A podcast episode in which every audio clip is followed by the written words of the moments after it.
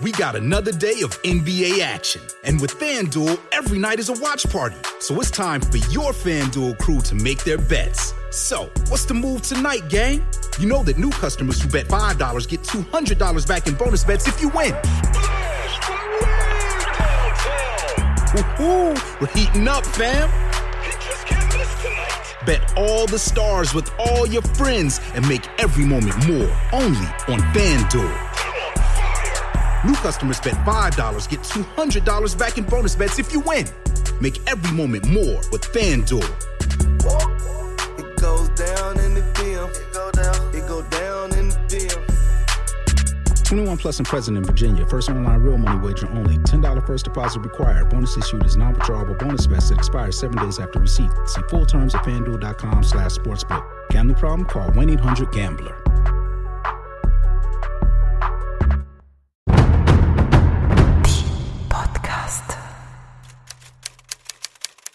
Proprio l'imperiosità del comando non uccidere ci assicura che discendiamo da una lunga serie di generazioni di assassini, i quali avevano nel sangue, come forse abbiamo ancora noi, il piacere di uccidere. Sigmund Freud.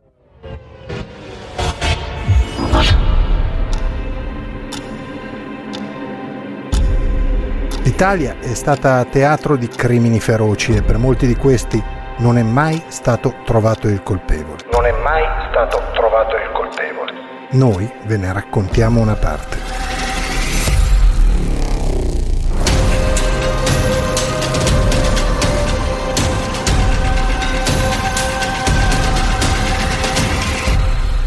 State ascoltando Spaghetti Thriller, i delitti irrisolti del bel paese.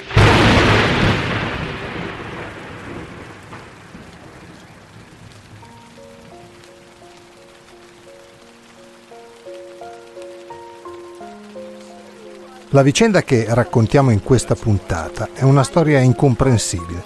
Tutto ha inizio con una cena in una bella casa di un palazzo nobile del centro storico di Milano. È la sera del 19 dicembre 1989. Piove, c'è un filo di nebbia ad avvolgere il capoluogo lombardo, ma non fa freddo, almeno non quel freddo che solitamente avviluppa i dicembri meneghini. La città è in festa, ci si avvicina al Natale, manca poco, meno di una settimana. La frenesia è impazza per le strade della moda e la moda del periodo è caccia al regalo. Lo sanno bene i commercianti che non chiudono come durante il resto dell'anno per la pausa pranzo. Lo sa bene anche Adriana Levi, proprietaria di una bottega d'antiquariato modello exclusive all'interno della Milano Bene, il Cenacolo, in Corso Magenta 69. Adriana appartiene indiscutibilmente alla Milano dei grandi interessi, dei bei salotti, della gente che conta. È una donna elegante, molto ricca, in possesso di una cultura fuori dall'ordinario e un fascino d'altri tempi che ne accompagna movenze ed espressioni. È giovane Adriana, ha 66 anni, vissuti intensamente, con una tempra d'acciaio forgiata dalla deportazione nei campi di concentramento quando era bambina, precisamente nel campo di Bergen-Belsen, lo stesso di Anna Frank, e dalla morte dei due mariti, l'ultimo dei quali spentosi pochi anni prima. Insomma, una donna tosta, che non ha paura di niente. Non ha paura nemmeno dei due rapinatori, armati di coltello, che l'11 novembre, un mese prima, entrano nel suo appartamento per rapinarla. L'allarme, inserito, la Levi non lo dimenticava mai, fa il suo dovere e i due fuggono. Non prima di averla minacciata di tornare presto, a terminare il lavoro lasciato incompiuto. Lo sappiamo perché una volta sporta denuncia, la donna non riconosce i due dalle foto segnaletiche, ma racconta ai poliziotti della promessa dei balordi. Gli amici di Adriana, preoccupati dall'accaduto, le fanno notare quanto sia stato facile entrare al piano terra, sul cortile interno nel quale si trova il suo negozio e che i ladri potrebbero tranquillamente ritornare. Risposta della Levi, spallucce.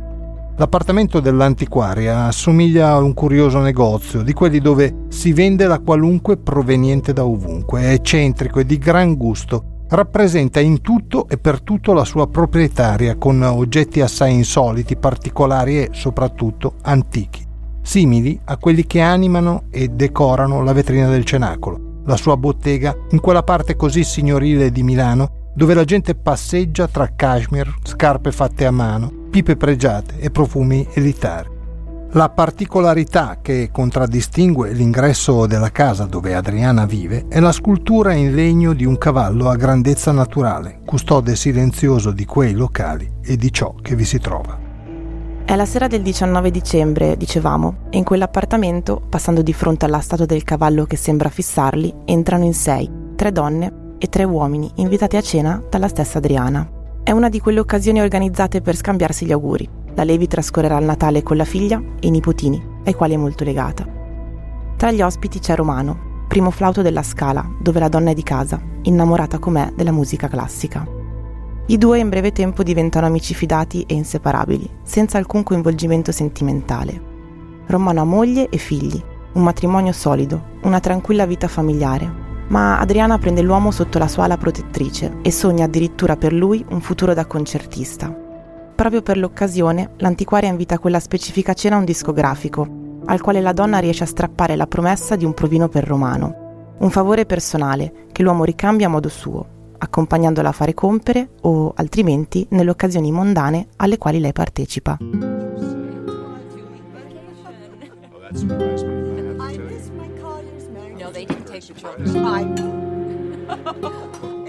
La serata scorre leggera, chiacchiere e sorrisi eh, la fanno da padroni, nessuna tensione, nessuna discussione sgradevole, niente di niente. Insomma, una tranquilla e gradevole cena prenatalizia, con annesso scambio di auguri e convenevoli, senza alcuna falsità. In un attimo si fanno le due e mezza del mattino e gli ospiti, comprensibilmente, decidono di togliere il disturbo. Si preparano, ma Adriana chiede a Romano di fermarsi un pochino di più vuole consegnargli direttamente il regalo per il Natale che verrà. Fin qui è quello che sappiamo, o almeno quello che gli inquirenti riescono a ricostruire sulla base delle varie testimonianze. Il tempo adesso è fondamentale in questa brutta storia.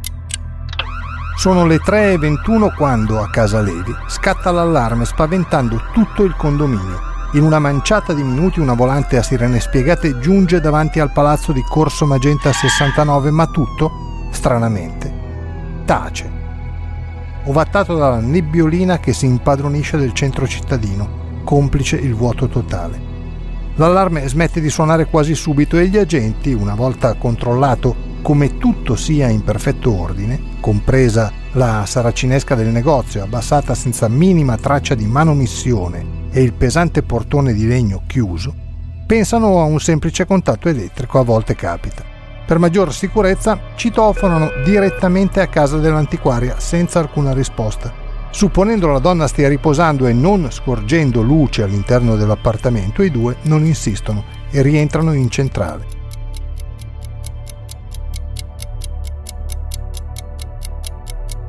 Ore 8 e 15 del 20 dicembre, il mattino dopo.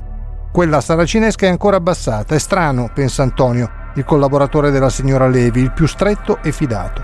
È strano perché Adriana non ha mai tardato in tanti anni di lavoro comune. Così Antonio ha uno strano presentimento, un brutto presentimento, e decide di suonare preoccupato alla porta della signora Pierina, che cura le pulizie nell'appartamento bazar della Levi ed abita al piano superiore. Pierina, angosciata, prende con sé il duplicato delle chiavi della casa di Adriana, scende le scale e apre.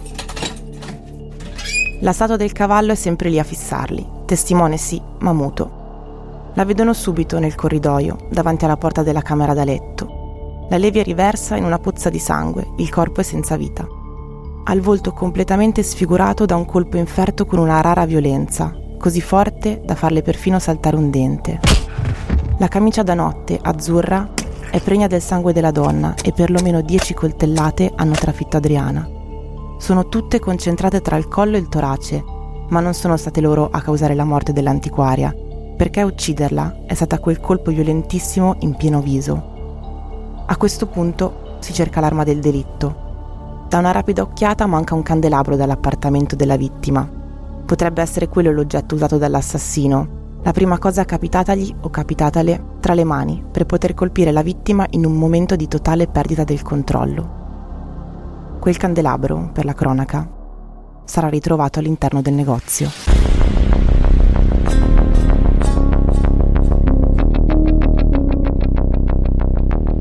È una scena del crimine piuttosto ordinata, o almeno così sembra ai poliziotti della squadra mobile intervenuti dopo pochissimi minuti con il magistrato di turno, un giovane Antonio Di Pietro, assurto agli onori della cronaca qualche anno dopo per la vicenda Tangentopoli.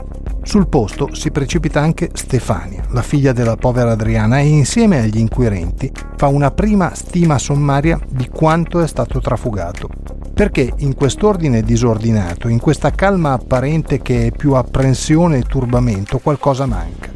Alcuni gioielli, delle collane oltre a bracciali, orecchini, anelli, più di 20 milioni circa in contanti. Sembrerebbe dunque una rapina, magari gli stessi malviventi del mese prima che sono tornati per vendicarsi della Levi e portare a termine la loro azione criminosa. Un'ipotesi, la prima alla quale tutti pensano. Ma non va c'è qualcosa che non torna, soprattutto l'attenzione degli investigatori si sofferma sui pezzi presenti nella casa. La maggior parte vale molto più di quanto trafugato, alcuni poi valgono da soli ancora più di tutto il presunto bottino. No, decisamente, c'è qualcosa che non torna.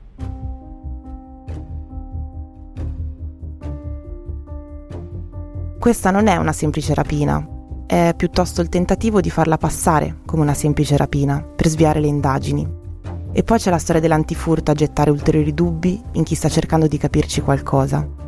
Durante i rilievi gli inquirenti decidono di ascoltare i tecnici che hanno installato quell'antifurto complesso per l'epoca. Si tratta di un perimetrale accostato a un secondo a raggi infrarossi che suddivide Casa Levi in quattro quadranti. L'antifurto risulta ancora inserito nel quadrante dove viene ritrovato il corpo dell'antiquaria.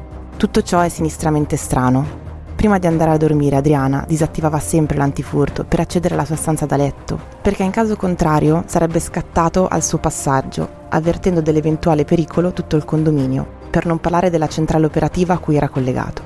Inoltre i punti luminosi presenti sul pannello di controllo rivelano i passaggi nei restanti tre quadranti e, caso strano, l'unico a non essere stato attraversato è proprio quello in cui la Levi è stata ammazzata e, con tanti gioielli, trafugati. L'ipotesi, adesso indicata come la più plausibile, è che l'assassino o assassina, non lo sappiamo, abbia volutamente inserito l'antifurto ma solo dopo aver ucciso l'antiquaria. Poi, per far passare il tutto come la solita semplice rapina uguale a tante altre, lo abbia fatto scattare attraversando i raggi infrarossi così da lasciare tracce del suo passaggio in tutti i quadranti, dimenticandosi però di quello della zona notte. Quindi, ricapitolando, chi uccide così barbaramente Adriana reinserisce l'antifurto fuggendo dalla porta finestra della camera degli ospiti, che si affaccia sul giardino interno al quale si accede con relativa tranquillità. Basta scavalcare il muro di cinta che porta in via Zenale, un budello decorato da splendidi palazzi ottocenteschi, silenzioso anche durante il giorno. Figuriamoci alle tre circa di una notte invernale. Secondo gli inquirenti, a questo punto, l'assassino conosceva perfettamente vittima, casa e funzionamento corretto dell'antifurto. I sospetti si concentrano come ovvio su Romano, l'ultimo ad aver lasciato casa Levi, l'ultimo ad averla vista viva. Il musicista si difende controbattendo di essere uscito qualche minuto dopo gli altri e di essersi recato immediatamente alla propria abitazione. Alle 2.45 la moglie del flautista, che si era svegliata per andare in bagno, lo vede davanti alla televisione alimenta i sospetti sull'uomo anche una voce secondo la quale Adriana Levi gli aveva promesso l'intestazione di un appartamento di proprietà della donna in Svizzera. Ma la realtà è che a carico di Romano non esiste il benché minimo riscontro, quindi esce dalle indagini, che si scontreranno sempre contro strade chiuse o vicoli troppo bui per essere esplorati.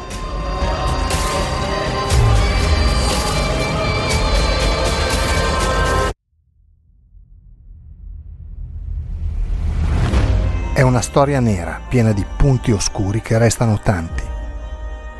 Troppi.